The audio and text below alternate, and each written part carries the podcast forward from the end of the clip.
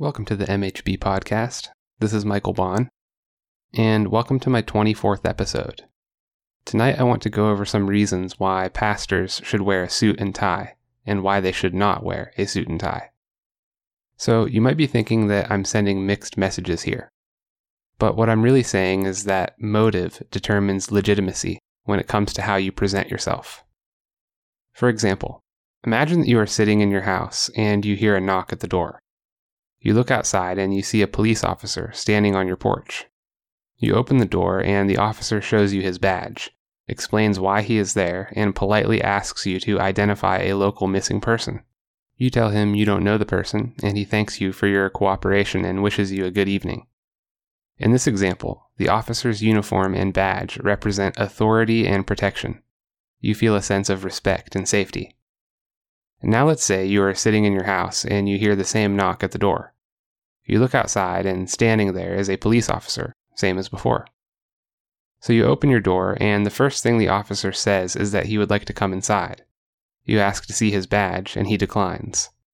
Then you ask him why he's at your house and he says, Because I'm a cop, I can do what I want. Then he steps forward and tries to squeeze past you into your house. In this instance, the officer's uniform represents deception and threat. You feel uneasy and scared, and you certainly do not respect him.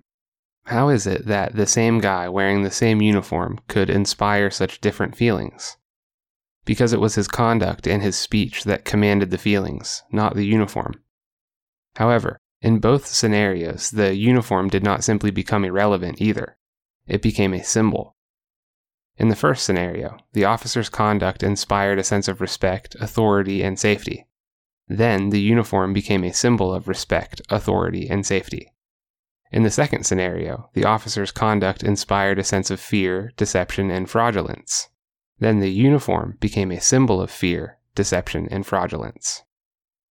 So, as you can see, in both scenarios, the officer's uniform became a symbol representing his character.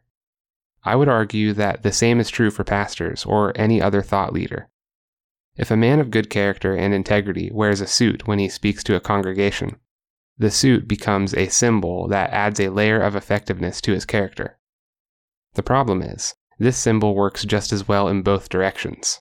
And since so many fraudulent pastors have taken to presenting themselves in fine suits, it has become common for church people to associate the suit with fraudulence.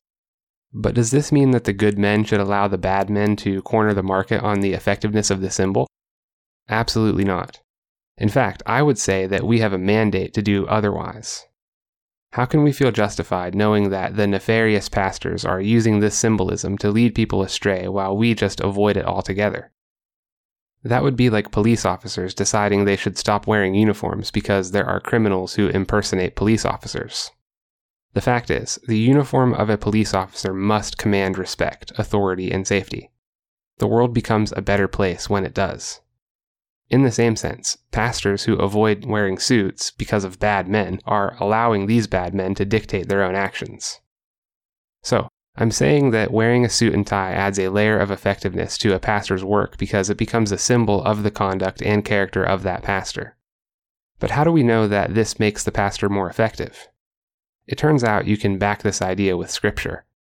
1 Corinthians chapter 9 verses 19 through 23 says, Even though I am a free man with no master, I have become a slave to all people to bring many to Christ. When I was with the Jews, I lived like a Jew to bring the Jews to Christ. When I was with those who follow the Jewish law, I too lived under that law. Even though I am not subject to the law, I did this so I could bring to Christ those who are under the law. When I am with the Gentiles who do not follow the Jewish law, I too live apart from that law so I can bring them to Christ. But I do not ignore the law of God, I obey the law of Christ. When I am with those who are weak, I share their weakness, for I want to bring the weak to Christ. Yes, I try to find common ground with everyone, doing everything I can to save some. I do everything to share the good news and share in its blessings. What Paul is saying here is that he wants to create a set of circumstances that maximizes his chances of bringing people to Christ. By far, the best argument against wearing a suit is that it might construct a barrier between yourself and the person you are trying to reach. This is what Paul meant when he said that he shared in the weakness of the people he evangelized. If reaching people made up the entirety of the gospel, my position that leaders should wear suits would collapse on this point. But the gospel is more than simply telling people about Christ. We are called to reach people so that not only will they know about Christ, they will trust in him as well. Knowing about Christ isn't enough. Even the demons know about him. So, what does it mean to trust Christ? It means to believe him that he is telling us the truth about how to live and how to go to heaven when we die. It is to believe that following Christ is the best possible mode of being. How do we get people to that point? It turns out there are two ways of doing this.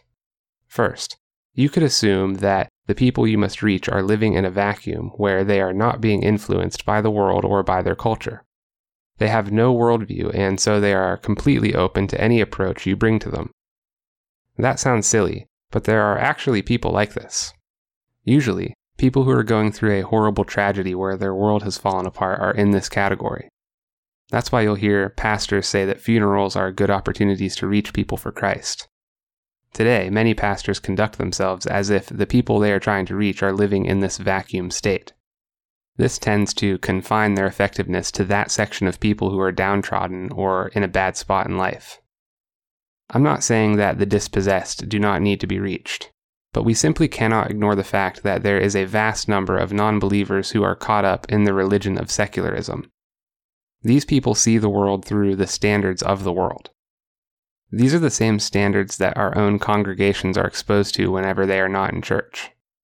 These worldly standards require you to wear a suit and tie whenever you are either going to A, an important conversation, or B, a conversation with important people. The Bible did not set this standard, humanity did. So is the standard right? No, it's not. Christ did not wear a suit and tie during his ministry. But Paul did not try to emulate the superficial characteristics of the people who walked with Christ. He emulated the superficial characteristics of each given culture where he was sharing the gospel. This is why we must do the same. In our culture, a suit and tie means that we are having an important conversation with important people. That's the West. If I traveled to Pakistan to reach people there, I would dress myself in the respectable clothing of that culture. Within the cloistered church, a suit and tie has become the mark of a wolf in sheep's clothing. But in the outside world, it remains the mark of someone who is doing something important. Knowing this, I would present two fundamental reasons why it is a good idea for pastors to wear a suit and tie. First, we are trying to share the gospel with people who are outside of the church non believers are living in the world and thereby using the world's standards. They are much more likely to take the gospel seriously if you are dressed in a way that relates the serious nature of the gospel.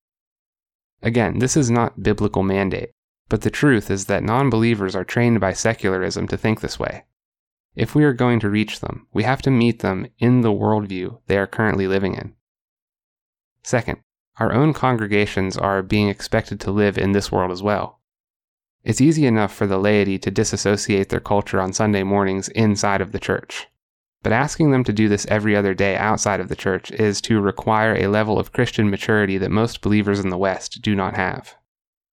In this case, we must prioritize what it is we are training Christians to do or not to do. Congregations have a tendency to focus on superficial problems so that they can avoid addressing the real ones. I'm willing to sacrifice a modest attire if it motivates them to get off the pews and get active on the real issues. In my opinion, we should present ourselves to the congregation the same way that an effective leader outside of the church would present himself. Both believers and non believers, anyone who lives in the West, are already walking around with the symbolism of a suit and tie denoting something important. Why not take advantage of that when emphasizing the importance of the gospel? From my point of view, this is no different than Paul adapting himself to the cultural expectations of the people he was reaching.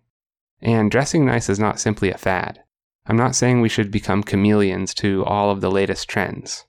A suit and tie has transcended the cultural fads of the West.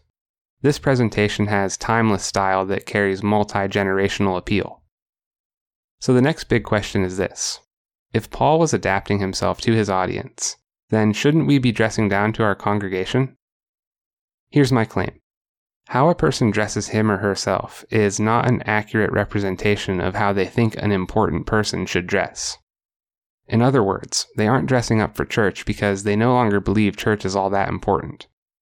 This is the core of the problem. Church members are not taking the title of Christian with any degree of seriousness anymore.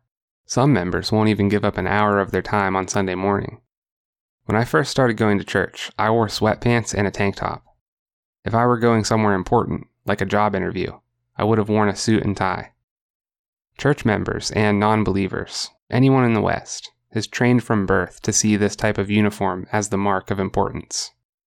And so I'm left with this question.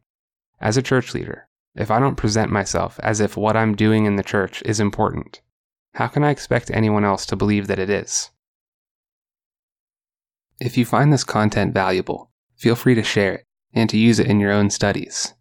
If you'd like to support this podcast, you can do so at www.patreon.com forward slash Michael H. Baun. There is a link in the description.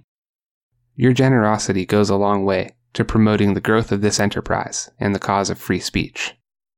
Thank you all for joining me this evening, and I will see you in the next episode.